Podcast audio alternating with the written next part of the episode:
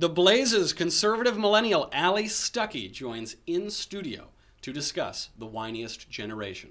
There will be wailing and gnashing of teeth. Then, Dr. Bickley and Emily Butler join the panel of deplorables to discuss Republican propaganda, my favorite, Jimmy Kimmel's latest humorless hacking for Democrats, and meat-eating vegetarians. I'm Michael Knowles, and this is The Michael Knowles Show.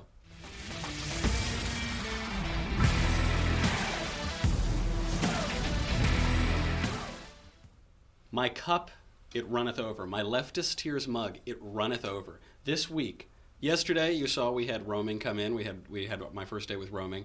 And today, back to back, we're joined by Allie Stuckey, all the way from Texas, in the studio. So we have to talk. I think you are the foremost expert on whiny snowflakes. This is true. And by the way, officially, you know, I am in a previous life. I've been an actor. I've been in numerous terrible indie movies that nobody's seen except at 3 a.m. on cable. You are teaching me things about the art of method acting. Can you show the latest clip of Allie Stuckey? So I just graduated from college last week, Harvard actually, and I started my new job on Monday. So obviously on Sunday night, I wanted to go out with my friends and celebrate. It was a late night, so Monday morning, first day, I rolled in around 10:30, set up my desk, and my boss, my white male boss, had the audacity to come up to me and say, "Where have you been?" Where have I been? Well, I've been celebrating, and I've been partying, and then I've been sleeping, and I've been resting, because you know what? This is a stressful time. And you know what? I feel a little bit pressured and a little bit endangered right now. I do not feel safe, so I'll just leave and come back when you change your tune, Mr. White Male Boss. And you know what he said to me? He said, "You can pack up your stuff and go." And I said, "What did you just say to me? I can pack up my stuff and go? I'm fired? Just because I was late on my first day to work and because I'm not doing anything? Are you kidding me?" I mean, talk about sexism. This is the white male patriarchy at work right here. Talk about discrimination. So now it's Tuesday. I'm back. I've got my protesting signs in the trunk, and I am going to show them who's boss. And I am going to show them that this millennial generation is not taking that crap from baby boomers, Gen Xers, okay? We are gonna do whatever we want to, and if we can't do that, and if we don't feel safe, then we're just gonna quit, and that is a real threat. Give this woman an Oscar. Somebody get that. Was the most incredible performance, not just of a millennial, but the most incredible performance I've seen in years. That, you know, I appreciate that. It was absolutely, especially the words, I feel endangered, I feel unsafe. But I'm not being facetious in any way. You nail so many points from beginning to end. Well, thank you. The craziness. Now, by the way, just maybe people who are listening or watching don't believe me. Here is a clip from my own dear beleaguered alma mater, Yale, from just 2 years ago. Here's a clip of an actual millennial snowflake. The decision of master is your job to create a place of comfort and home for the students that live in Silliman. You have not done that. By sending out that email, that goes against your position as master. Do you understand that? Then no, I don't agree with that. Then why the f*** did you accept the position? Because who hired you? I have a different vision. You should step down. If that is what you think about being a master, you should step down. It is not about creating an intellectual space. It is not. Do you understand that? It's about creating a home here. You are not doing that. You're supposed to be our advocate. You should be at Ben Leslie when you hear her Franco say that she doesn't know how to create a safe space for her freshmen in Silliman. How do you explain that? These freshmen come here and they think this is what Yale is? All right, goodbye, everybody. I can't do a show after watching that. But, by the way, just for the record, that Yale student was a girl named Geraldine Luther, and she, who asked who the F hired you, she was on the committee that gave him his position. She was a student on the committee that hired him. Just a little bit of fun. I would have loved if he had just answered her and said, "Well, actually, it was you. You did. You hired me, so thank you. Watching that, I actually do think maybe you need to up the hysteria in your own satirical performances. I know. But I have to ask you, channeling the movie As Good As It Gets, how do you play millennials so well? Okay, this is my tried and true method. You can adopt it if you want to for the next time you audition for an indie film. Yeah, well, so I'll take notes. I turn on the news, I hear something, I see a clip like this, and I'm like, wow, this is really happening. For some reason, I always get in my car. I don't know why. I get in my car and I say, okay, let me like channel these people. Let me make sure that my brain turns to mush. Well, that's because it's a safe space. Yes, and try to dial back my, what's that called? EQ, emotional intelligence. Back to like age 12, 11 or something like that. And then I just kind of go from there. Really, I just turn on my camera and I start talking. I don't like write it out or anything. That's how easy it is because it mirrors reality so closely. That's probably why the majority of people that watch them think that I'm serious. Do they? They actually, they can't tell the satire from the reality. No, no, they can't. Wow. And they just blow right past the fact that it's called the conservative millennial and they just start typing away. But that's just internet trolls for you. This raises a real question that I have for the culture at this moment, especially this generation. Are they beyond satire? Have they transcended parody to the point that they have so embraced the absurd that it can't be funny anymore? Yeah. When you call the absurd to an absurd person, nothing rings funny. There's no standard anymore. Right. It's just sad. We were talking about this earlier. If you live in irony, is anything really ironic anymore, or is it just reality? When do we lose sight of what's irony and what's not? I love irony. That's probably more what this is than satire. I just like playing upon the ridiculousness of the irony in which they live unknowingly. But unfortunately, so many people live in that space that it is very hard to distinguish between what's true and what's not. But that's okay. I think that's all the more reason to do it. So people hear the absurdity and the illogic at the core of their argument, so they can say, wow, is that really what I sound like? But do they hear it? Is there, these millennials, I mean, we could do the show every day about how insane this generation of people is. Yes. And basically we do that anyway, but do we give them in any way a bad rap? Like, what is causing it? On the one hand, it's hilarious. It's great to laugh at this chick at Yale who's screeching in her better's face. But on the other hand, it's really sad. It's sad to see ignorant students saying, we don't want to learn anything. We think that we know the whole world, and we're going to inveigh against you and get you fired. Yeah, well, unfortunately, it's kind of a long history lesson, I think. I think it goes back to our parents and the generation before that, and then the generation before that. I think my personal theory is the further we get away from the Great Depression and the Great Wars, the further we are, or the closer we are to entitlement, the further we are away from hard work and really understanding what it means to work hard for a dollar, what the value of a dollar is, and not having the privilege of having helicopter parents and parents that convince you that you are special no matter what. Honorable mentions, trophy, participation trophy, all those things are relatively new. And we didn't choose them. Unfortunately, our parents did. And so I can't say, of course, it's such like a millennial to kind of shift responsibility, but it's not all of our fault that we don't take responsibility. Fault. It's mom and dad's fault that I don't take responsibility. Duh. But really, I mean, that's part of it. And so, and then of course, the last 8 years of Barack Obama's presidency certainly didn't help that. If we were predisposed to being entitled, certainly everything that Obama stood for, I think, conditioned that even further. And that was evidenced by the fact that Bernie Sanders received more votes from millennials than Trump and Clinton did combined. So it just kind of feeds into our predisposition for wanting free stuff and thinking that we deserve not just material things, but also to be intellectually coddled. That the world is fair, that the world owes you something. But how is it, this brings up two questions. Not all of us are insane. Not all of us have lost our minds. And that's some true. People are that's bum. Us, right you here. And me, babe. We're gonna go on and save America. Yep. But really, I mean, there is this young right-wing movement that does cut through this craziness. So is it that soft times can't make great men? You know, you're a product of your times. Is there any way to cut through that? And then we'll have to talk about Texas and California. But is there? How do we rise above it when we grew up in basically a luxurious time?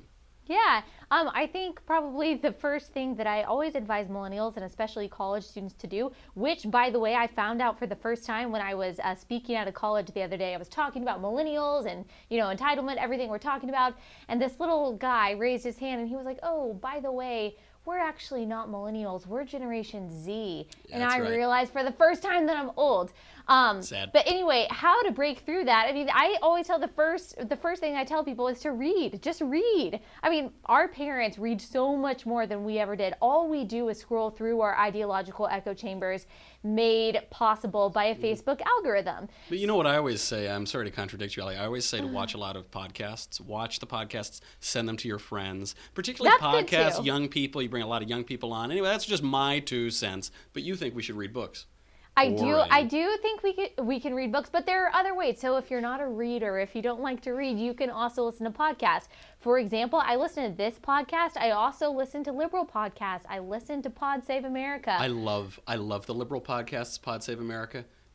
They are, maybe it's not proper etiquette to talk badly about people on the left doing podcasts. It's terrible. I mean, they're so Where bad. Do you think I get all the material for my satire? I listen to Pod Save America. I'm like, okay, got it. Got the snowflake down. My fiancée, sweet little Lisa, turned me on to this. She said, like, I listened to all of your shows, so I wanted to listen to some left-wing. There are no arguments. It's just exasperation and swear words. Yes. And exasperation. There's more exasperation. There are no arguments swear words, in it. Yes. Yeah, that's right. Yeah, yes. Those are my favorites. Yeah, so I think it takes more effort probably than it used to break out of our ideological echo chamber, simply because everything that has been made convenient to us in the form of, you know, social media and information that we get from social media, it's tailored to what we already think.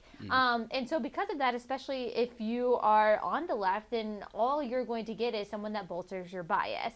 And if that's the case, then feelings of entitlement and everything that we've just been talking about is only going to increase. So what I encourage people to do, people like you and me who are just terribly logical, it's because we do break out of those echo chambers and we allow ourselves to be intellectually challenged.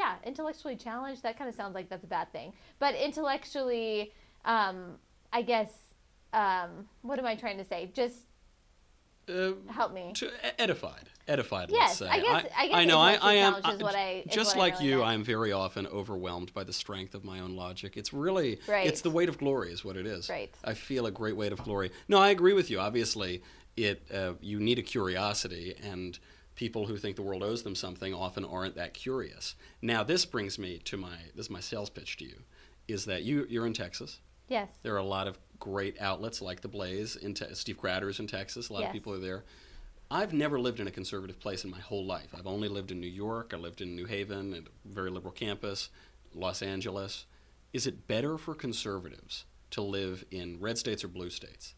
Or should we be surrounded by people with whom we agree or people who are absolutely out of their minds? That's a really good question. Well, I just fear for you people that are over here in California, yes, that y'all are going to end up betraying us. Because, see, in Texas, I'm around so many other conservatives that when the rest of the world is going crazy, we're like, okay, this secession thing, like, are we going to do it? And we can kind of bond over that kind of stuff. Y'all are kind of, you know, y'all are isolated. So I just fear for you guys that y'all are going to end up going off the deep end. Y'all are going to be peer pressured into liberalism. The other fear for our lives is that, you know, every time Steve Crowder gets jihaded in Texas, he can go reach for one of the 7,000 guns within arm's length. Yes. Here, it's much more difficult. I don't know even how y'all deal with that. That's my biggest worry. It is true. It's really hard. I think in California now, it's illegal to possess even one round of ammo. You can only have 0-round magazines in your guns. Perfect. We're going to figure out a workaround for it, hopefully. I think that's my next satire video. Yeah, excellent. There we go. I'll take a story credit. Okay. Because I've liked being in left-wing places because it has totally, you have to defend your views.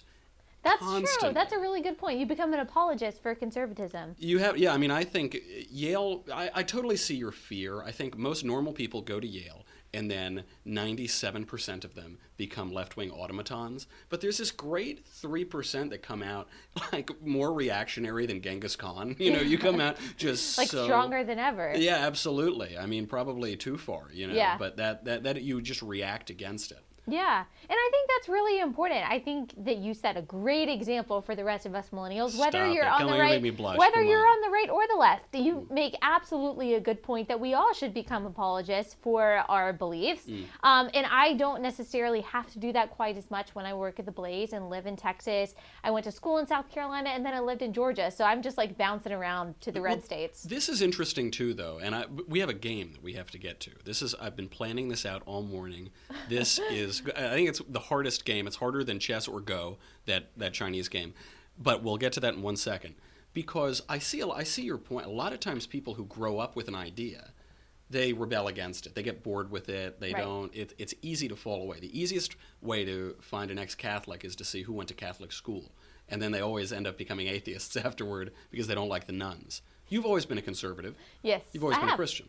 I have. Yes, I have. I grew up a conservative Christian. We grew up watching Fox News. My dad's actually a politician in Texas. Sounds like paradise. So I know. It sounds like I didn't have much of a choice. They brainwashed me from an early age. But you didn't rebel. No. Well, I didn't rebel. Actually, I would say in college, my ideas strengthened even further, even from a faith standpoint and from a political standpoint. I didn't actually get into politics until a couple years after college when I looked around and realized that all of my very well-informed and well-educated friends just had no idea what was going on in the world and how it related to them. Which is why I birthed the conservative millennial and started making videos mostly for my friends. And then it took off immediately, and you were picked up by The Blaze. Not immediately. It took a little bit. But it didn't take very long. And now I'm on The Michael Knowles Show, so I'm just going to retire tomorrow. You reached the peak. It's all downhill from here, Allie. Do you think, because I ask this question a lot. I always get this in the mailbag. How much does the Jesus matter to the conservatism? I think it was a friend of mine, Elena Plott, once described conservatism as Jesus, guns, and capitalism. How important is Christianity or a belief in God to this huge generation of nuns, people who grew up without religion? How important is the religion to conservative policy? Yeah, well, I think that conservatism is... It is necessarily a little bit subjective, and so it kind of depends on what exactly you feel is most important to conserve. I certainly don't think it's absolutely necessary to be a Christian or even to believe in God, to believe that the Constitution is inherently good and that it's a good foundation upon which we should be building our country. I don't think necessarily you have to believe in a higher power to do that. I think it absolutely helps. I think it helps to say, this is where my moral compass comes from because Jesus told me that I am supposed to love others the way that I love myself. I can always go back to that. And so, yes, it kind of, I guess, makes it easier in a way, or they go hand in hand very well, because say you don't have a faith at all, it very easily to me goes into the direction of saying, well, why would you have to care about anyone except for, survival of the fittest? So for me, they go hand in hand very well. However, I have a very good friend who is an atheist, who doesn't believe in any way that you need religion to be a great person or to be a conservative, and it works for him. So I certainly can't tell him that he's not a true conservative, at least in the secular sense, simply because he doesn't believe in God. He might be a conservative, but he might, Andrew Klavan always says, you can be a conservative and an atheist, you just can't make sense. And so it might well be the case that a conservative thinks, well, life, liberty, and property are pretty good things to call natural rights. And they might believe that, and they might want to promote that.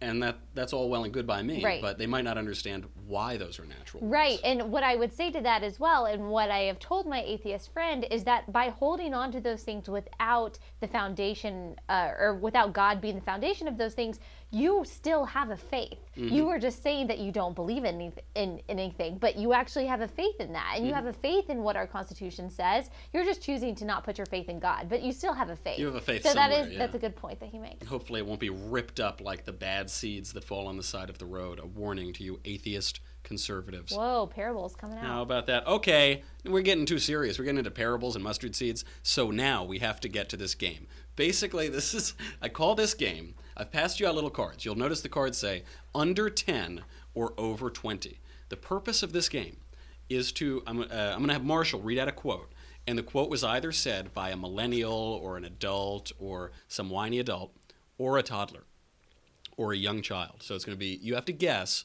based on just the quote whether the person is under 10 or over 20. For this, we're going to have to bring on our other two panelists.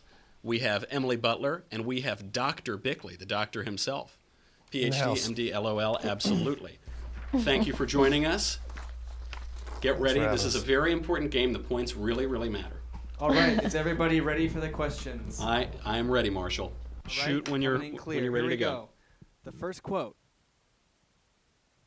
In my heart, I'm still little. I could have heard that at Yale. In my heart, I'm still little. I'm going to go with over 20. Okay, that is a 9-year-old named Samantha. Did we all said over 20? Yes. Okay. Well, all I'm right. Like, you are. You start off with the toughest. Maybe we're thinking. Maybe we're overthinking. We got tripped up. Quote: "You're treating me like I'm a child." There is an obvious answer to this, right? Under 10. Under 10. You're treating me like I'm a child. Under 10. The answer is 21-year-old Cora Miriam. Trigglypuff. It was Trigglypuff. Do it. That is a trick question. That was Trigglypuff. All right. Who did anyone have it? Who had it? Had it. The doctor. Of course, the doctor had it. Okay. All right. Next question. Next one. Quote: "Sometimes I like to listen to Taylor Swift in my room and cry about cats that have died." Same. That's got to be. Yeah. That was me, and I'm 25. Yeah, absolutely. So. That is definitely from Tumblr. Over 20. 8-year-old. Oh, man. No, I'm just kidding. It's 8-year-old. Is it? Wait, which is it? It's an 8-year-old or it's older? It's an 8-year-old. Bickley. I don't trust the veracity of this. Emily got it. Okay, 1 for Emily, 2 for Bickley. The doctor's leading. Okay. All right. Next quote. Mom, Dad, you need to help me. Oh, come on. I'm gonna say over 20. Yeah. We're all saying over 20. Absolutely. It is in fact over 20. That's a 24-year-old sign at a resist protest. That is pathetic. At a resist protest. That is so pathetic. Okay, so we all got that one. Next one. All right. Next quote. Resist adulthood. I really love being human, but some days I really wish I could just be a fairy. This is... Let's just hope, please. I'm going to say under 10. Okay, I don't think... This is a woman or a girl named Emily at 4 years old. Hey, all right. I feel a little bit under better. Under 10, all right, so none for Emily. We got it. Really depressing. The next one is, quote, "Can I wear a bear costume at your wedding as I'm the ring bear?" Where? Like 22-year-old ring bear. I'll double down on under 10. This is Simon, age 7. Okay. Age 7. Okay, great. Yeah. Got it. Next one coming at you fast. I am a werewolf. All right. I'm going right back at it. Over 20. I feel like this is a trick. This is 28-year-old otherkin named Riviera. We gotta pause for the people who don't. So who got that one? I didn't get that one. I got it. You don't recognize otherkin when you hear it. So an otherkin for the. Did you say over 22? Yeah. Okay, I'll have to put that. So an otherkin is one of the 56 genders that now exist according to Facebook and probably every university in the country. And otherkin it's like a trans species. But not a real species, like a fake species. So, like, I think I'm like a werewolf. I think I'm an elf or a werewolf. I think we recently made a clip of a cat man the same way. Yeah, there was that's a different thing. I think there were also furries. It gets very complicated. Yeah, we'll get into that later. Sorry, keep going, Marshall. Okay, next one is, I am made of gold. Treat me like it. I'm gonna go under 10. Yeah, girl. Millennial. All right, the answer is, that is a 20-something woman's sign at the Women's March Rally in Washington, D.C. I'm going to start using that. I like that line. I am gold. Like who had it? Who got it? I tell myself that in the mirror every morning. I would have a poster of that on my wall. I am gold. All right, the next one is, quote, "It's about creating a home here." All right, that is a gimme, but it's really sad that it's a gimme. That is... Yale student Geraldine Luther. I think you guys all got right. That is Geraldine Luther, a Yale undergraduate, Michael's old best friend. That's my old professor, Geraldine Luther. Next one coming at you. Quote: "Donald Trump is a bad man." What do you say that for? He just is. Donald Trump is a bad man. What do you say of where he just is? Oh, yeah. That's given that logical progression. Anyone on over Twitter. 20. Do you think it's? I'm gonna say over 20. I'm gonna. This is Kylie, 6 years old. Might have lost my lead. Allie got it. Let's see who's. No, okay. So right now the doctor, Dr. Bickley, and Allie are tied. Oh. All right. Let's break that tie with the next quote. I don't vote. I don't do no voting. That's under 10. Oh, I think that's that's it. That's over 20. This is, in fact, famous rapper and Coachella headliner Kendrick Lamar, 30 years old. Over 20 and highly successful. Who got that one? It was, I didn't know it was Bickley. I think we're still tied. Wow. All right. Oh, sorry, Kendrick. Donald Trump hates brown people. I'll say over 20, right? Mm. I could see some college person saying that. Do we have our votes in? Allie, I need an answer. Oh, I'm so sorry. Is that your final answer? Okay. Sure. This is Chelsea Handler, 42 years old. Chelsea Handler. Allie, the only one not to get it. We all knew. I didn't know it was Handler, though. Okay. Sweet Chelsea. All right, next one. Quote. Next one. I know Trump hates brown people. That's the same quote. I know Trump hates people with brown skin. That's still the same. Is that that is a different quote? This is a different quote. This is Charlie at 5 years old. It's hard to get. Wait, well, hold on. I guess we had the. I thought it was over 20. Bickley was picking up over 20. Honor system. I would have missed it. I would have missed it. So we're tied. All right. Emily and Allie both Chelsea got Handler, it. Hard to differentiate, guys. Next one, quote, if Donald Trump becomes president, I'm going to be super, super mad, and I'll move to a different world. Oh, man, I don't know. Dang it. I'm actually getting nervous about this now. Yes. Yeah, it could have been like any celebrity, I guess. We all say over 20. Okay, this is at Blake, 5 years old. It's really sad that we can't differentiate. This is really sad. None of us got that point. This is the last quote. Okay. All right. So, by the way, so right now, Allie and the doctor are tied. This is the tiebreaker, possibly. Okay. Tiebreaker. Here we go. Quote, if he were to be elected, I'm moving to Jupiter. Also basically the same quote. I am going to go under 10. This is Cher at age 1,410. Cher? It's Cher. Yeah, this is Cher. Who got it? Oh, you both? Oh, all right. Both got it. Well, so Emily and I lost. There's a tie between the good doctor, Bickley, and Allie. But you know what? None of that matters because there are no winners and losers here at The Michael Knowles Show. There are only participation trophies. Thank you all for participating. Thank you so much. I feel like we're all number one. Don't you feel like we're just all number one? Sure, I'll give you a fist bump too. I'm supposed to be number one. I'm supposed to be. I'm supposed to be. This is not about an intellectual space. It's about creating a home here. That's going to be the motto of my show. Okay, panel, thank you all for coming on. We have got to. It was so stupid. We have got to get to the important news of the day. Before we do that. That wasn't the important news of the day. Yeah, that was the news to me of the day. That was the most important news to me. Now, before we get to all of this important news about Republican propaganda and Jimmy Kimmel's craziness and meat-eating vegetarians and shrieking women who are being mean to veterans, we have to say goodbye to Facebook and YouTube. I know, you want to watch more. We have Allie Stuckey in studio, best day ever. But in order to do that, you have to go to dailywire.com. You have to pay $10 per month, $100 per year. That's nothing. You know what you get for all that? You get me. You get the Andrew Klavan Show. You get the Ben Shapiro Show. I know what you're thinking. So what? So what? Well, this is what the leftist tears Tumblr. It is the perfect vessel for all of the leftist tears, and they are flowing day by day. I actually have a beautiful Jimmy Kimmel vintage 2017 in here right now. It is absolutely indestructible. It's made of crushed up Steven Crowder mugs that have been consolidated into, I think, titanium. I think that's how titanium is made. So go over to dailywire.com right now. We'll be right back.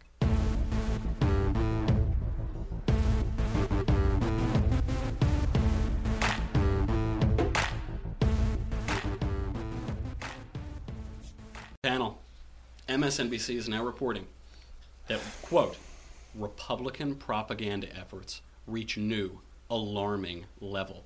They're referring to a piece that's out in the AP that shows that the Republican Governors Association now has a website. The Republican Governors Association is publishing a website. It's called the Free Telegraph, and it publishes stories that the Republican Governors Association wants you to hear.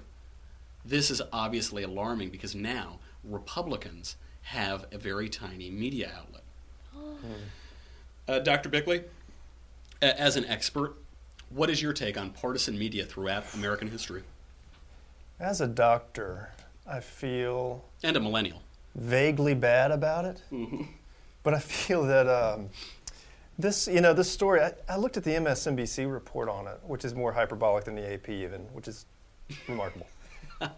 And the sense of, like, there's no self-awareness mm-hmm. with these media outlets about the absolute monopoly they have on all the major outlets, the print, TV, overt bias, mm-hmm. all of their reporting.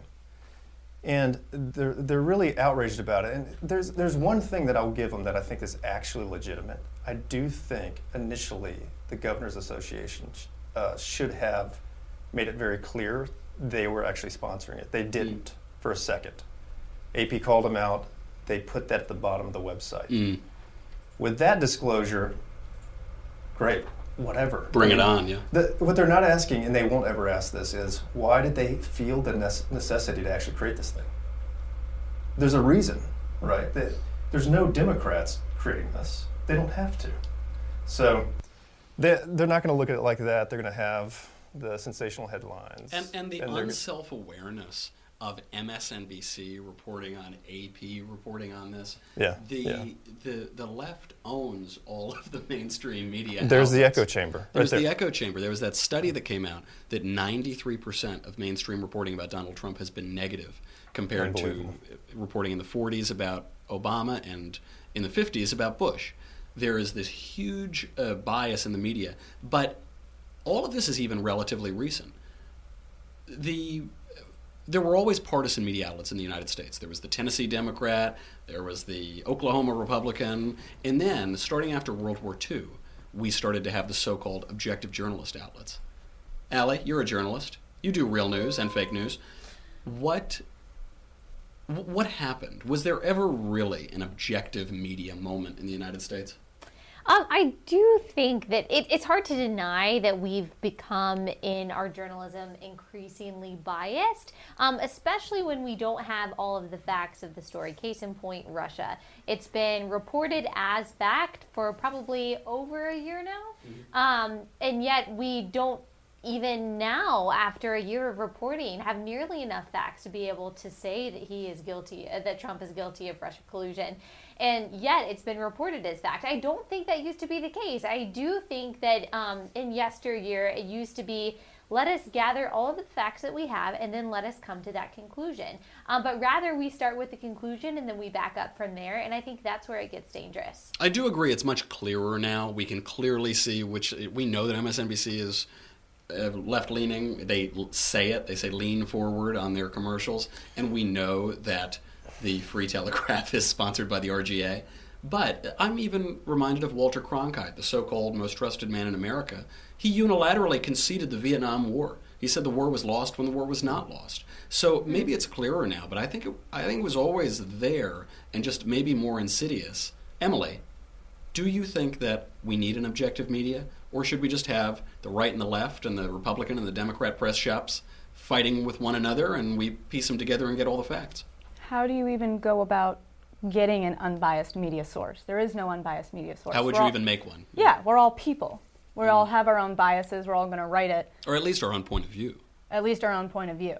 And I think that the burden is much less on media outlets. First of all, I think it was very funny that they called the Free Telegraph like masquerading as news, because I mean, let's look on Vice. Yeah. Let's look at any documentary that pretends to be informative, even those like little Vox bubble videos they do, where they're educating you and they're informing you. Mm-hmm. That's explanatory journalism. It's explanatory journalism. What kind of other journalism is there, by the way? Journalism is supposed to be explanatory. We do know that climate change, from Vox has educated me, that climate change is actually the cause of the Syrian conflict. But they've re-educated you. Yeah. They have re-educated me.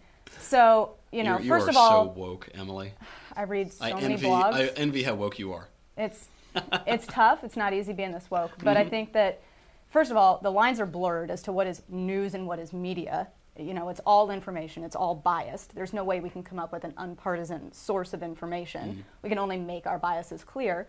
And secondly, the burden is on the reader. The burden is on the absorber of information to go back and understand what that is. I was listening to an NPR clip a long time ago that live on NPR, the reporter said that Trayvon Martin was shot by a white man. Oh, a white Hispanic man. Yeah, you know, that white Hispanic man. There's no way to, like, report that. There's no way to, like, say, you know, George Zimmerman was not. I couldn't call in. You know, it's up to us to know what the research is, to do it on our own. And to avoid fake news sites like the Washington Post and the New York Times. And the Daily Wire. Absolutely. That's right, and the Daily Wire. The left did list us as like the #3 biggest fake news site out there. I don't know that we've ever run a fake story, by the way, but no, leave it to the left. All right, we need to get, I mean, the news is hilarious right now, but you know what isn't hilarious is late night comedians. Jimmy Kimmel is getting back in the humorless partisan hack business with his latest rant about Republican health care reform. Not only did Bill Cassidy fail the Jimmy Kimmel test, he failed the Bill Cassidy test. He failed his own test. And you don't see that happen very much. This bill he came up with is actually worse than the one that, thank God, Republicans like Susan Collins and Lisa Murkowski and John McCain torpedoed over the summer. And I hope they have the courage and good sense to do that again with this one, because these other guys who claim they want Americans to have better health care, even though 8 years ago they didn't want anyone to have health care at all, they're trying to sneak this scam of a bill they cooked up in without an analysis from the bipartisan Congressional Budget Office. They don't even want you to see it. Ha ha ha ha ha ha. Good one, Jimmy. Allie, do you remember when Jimmy Kimmel was funny? Me neither. I think that was before we were born, Michael. So, no, I don't. And unfortunately, he's wrong. He's factually wrong. I'm sorry, but do you remember when Republicans 8 years ago didn't want people to have health care? Is there anyone that you know in Congress who doesn't want people to have health care? Yeah, of course. We want them dying in the streets, I thought. Right. It's fun. It's kind of fun for us to watch. Yeah, yeah. That's what the memo said, at least, from the Daily Telegraph. That's why I'm a Republican, right. Well, that's apparently what he thinks, and that's what he's convincing his audience by masquerading as a comedian. And it's sad that we see people, one, conflate health care and health coverage, and then just use their platform that's supposed to be one of comedy and entertainment as a way to present fake news and alternative facts, and then turn around and tell us that we're the ones who lied and that we're the ones who didn't pass our own test. Doesn't make any sense. Emily, this guy is not like Bob Hope or Johnny Carson. Johnny Carson was actually a pretty left-wing guy. He very rarely talked about his politics in interviews. Occasionally, he would let it slip a little bit. I favor more abortion or this, or higher taxes or whatever. Virtually never on air. He just was a great late-night host who told jokes. Wither self-control among late-night comedians. Why has it gone away? First of all, The Daily Show. I think when we go back to where does news end and media begin? Where does entertainment start and information end? It's all sort of rolling into one, and especially since we've gone through this extremely partisan political election, you're looking at people who want to make politics funny, and it's funny, haha, because everybody's going to laugh along with me, because if you don't, you're the person in the wrong. You're the problem. Yeah, it's like what Liz Lemon said on 30 Rock, where she's like, ain't no party like a Liz Lemon party, because a Liz Lemon party is mandatory. But I do want to ask a question, is that the one thing that I was noticing that Jimmy Kimmel didn't say was two words, Charlie Gard. Charlie? That didn't even occur to me. But bring up. That is the defeater for this exact argument. That's how government healthcare works, is a crying, determined family trying to save their son will be told absolutely no by the government. Wanting to bring him to the country with the best health care in the world. But I thought we have the worst health care. I thought Jimmy Kimmel told me we have the worst health care. Everyone else has it figured out except for us. Like Cuba. Yeah, like Cuba with all of their empty hospitals. Absolutely right. That is a really great point, because there's this little bit of compassion that we feel, and we don't realize that the road to hell is paved with good intentions. And that a government that can give you everything you want can also take away everything you have. And that's not that funny. And that isn't funny. I ain't laughing, Jimmy. Dr. Bickley. You know, this to me wraps into the argument about, you know, the discussion about the bias thing. And I think there's been a more and more thorough embrace of relativism, where you think, well, there's no truth, you know, from the left, and thus, you know, you present your own facts, right? And I feel like the same thing is happening in the entertainment business, where it's like there isn't. This is our whole ideology, or something like that, hangs on even the entertainment industry now, and it's sort of we're all gearing up toward presenting our truth and our reality. And that's sort of overtaken the purpose of the different medium. And they, absolutely. So he's lost a sense of like, what am I actually here to do? I'm here to entertain. I'm here to entertain. And a wide audience, as wide as possible. And that's not actually what he's trying to do. He actually thinks that he's there to propagate an ideology. Mm-hmm. It is the tail wagging the dog, and he's excoriating Bill Cassidy, Senator Cassidy, for promising one aspect of healthcare reform and then changing it slightly. Whatever happened to, if you want to keep your doctor, you can keep your doctor, and then millions of Americans lose their health insurance and lose their doctors. He seems to have forgotten about that. He's shocked. He has the tears in his eyes. Is it, though, I wonder, that, I mean, these guys are all professionals. They're all showbiz guys. Is it that they're so moved by their ideology that they can't help but push it all the time? Or do they think it's going to get them better ratings in this fractured, politicized media environment? The Jon Stewart point is a great point, because I think they saw a lot of these similar-minded entertainers saw like a real success story there and think that they can imitate it. Mm-hmm. And no one's been able to pull it off. No, absolutely. Trevor Noah can't do it, who's a talented, enjoyable guy that's kind of generally likable. He's pretty much flopping. Yeah, absolutely. He's definitely not significant like Jon Stewart. Jon Stewart every week would make headlines, and it would matter. It would move the needle, mm-hmm. and it would move the conversation. None of these guys can pull it off. But I think they can do it. You know, and I think there's so much ego. I mean, even his test, he names it the Jimmy Kimmel test. The Jimmy Kimmel. I understand test. That he's in a dialogue with the congressman, but he still embraces it. He is the test. Me. And if you don't actually meet his standards, mm-hmm. you fail the test, and that's what matters. That's what the founders and the framers talked about, right? That yeah. good legislation for the yeah. republic had to meet the Jimmy Kimmel test. Yeah, it's in Federalist 59 or something. Yeah. Yeah, the section mm-hmm. on night show hosts. I'm surprised they were able to see that far ahead in the future to know who Jimmy was. That's right. Well, you know, speaking of the tribute that Vice pays to virtue and hypocrisy, according to a new study out of Britain, 1 out of 3 self-identified vegetarians eat meat when they are drunk, which is a little strange because I eat carbohydrates when I'm drunk. I eat pizza and stuff. Who knows? Different strokes for different folks. Allie. Yes. Does this mean that we cannot trust how one self-identifies, perhaps? Oh my goodness, this is a really deep question coming from drunk eating. It really made me think, this study, you know? Yeah, well, my thought was exactly what your thought was, is that if I was in that situation, I want biscuits, I want bread, I want toast, all the things. I just wonder what it is about, like, I just want a juicy steak after a few beers, that it is. But I think it does, it does beg the question, Are we who we think we are sober? That's the big philosophical question of the day, and we're done. In vino veritas has always been my mantra. Emily, a third of vegetarians are eating meat when they're drunk. Does it perhaps suggest that mankind is meant to eat meat, that we're built to eat meat, and we should stop with these Gnostic and ridiculous heresies that tell us that we have to save Gaia by only eating lettuce and things like that?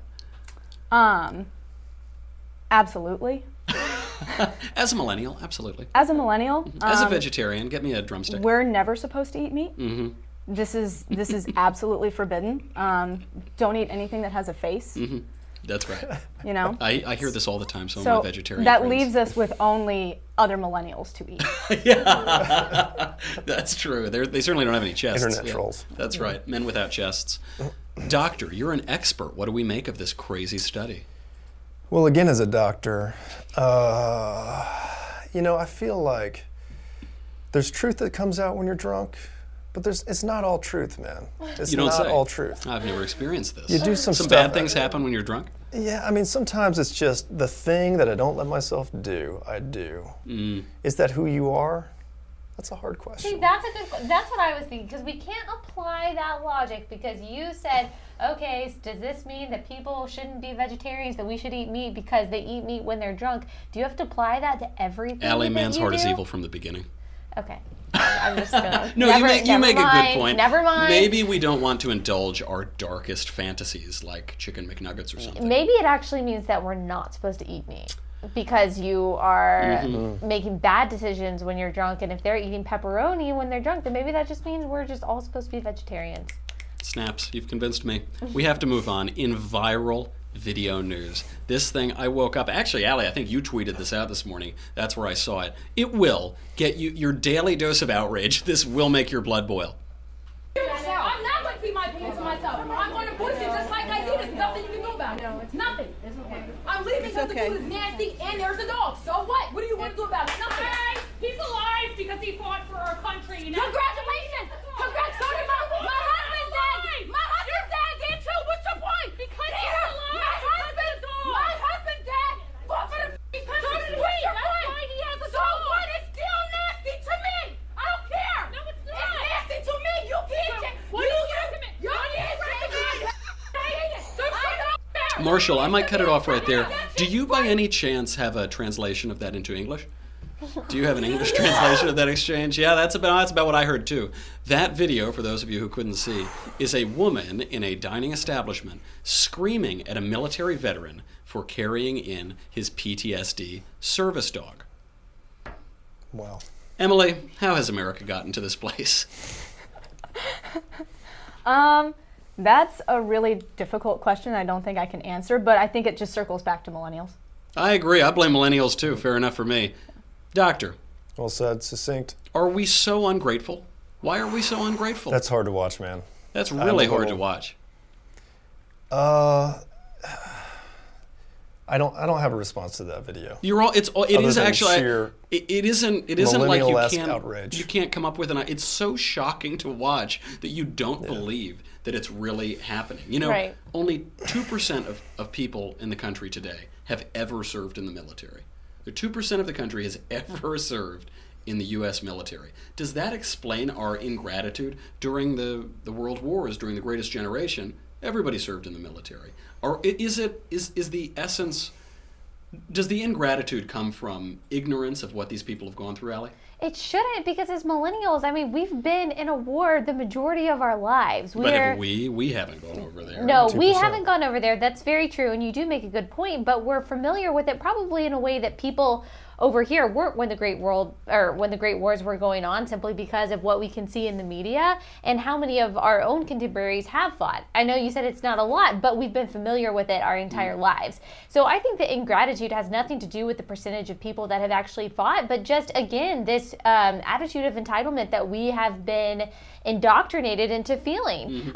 Just the deference that people feel, both for their country and people who fought for their country, it's just not where it was. And almost it's become a bad thing to honor the vets and to honor the country and the flag and the Pledge of Allegiance and all of that. And so I think it's just a lack of deference and just an apathy towards anything that has to do with patriotism and a taking for granted of the freedoms that we have. And you're right that we have seen images of this war. We've seen it on TV. We've seen it all over the internet. But you know what I think? I don't think they see the guy protecting their freedom. I think all they see is Abu Ghraib, and they see these random memes that are usually incorrect on the data, that we've killed all these civilians, and they have no sense of why we actually went there in the first place. They have no sense with regard to Iraq that the policy of the United States government since the 90s was regime change in Iraq, that the policy of the United Nations was regime change in Iraq, that they had chemical weapons programs, that they had a nuclear weapons program. They don't have any of that. They just see America bad,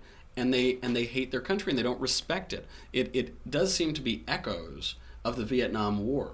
Is it ever thus? Is there any way out of this apathy and this ignorance of where our own freedoms come from? Solve it all for us, Emily.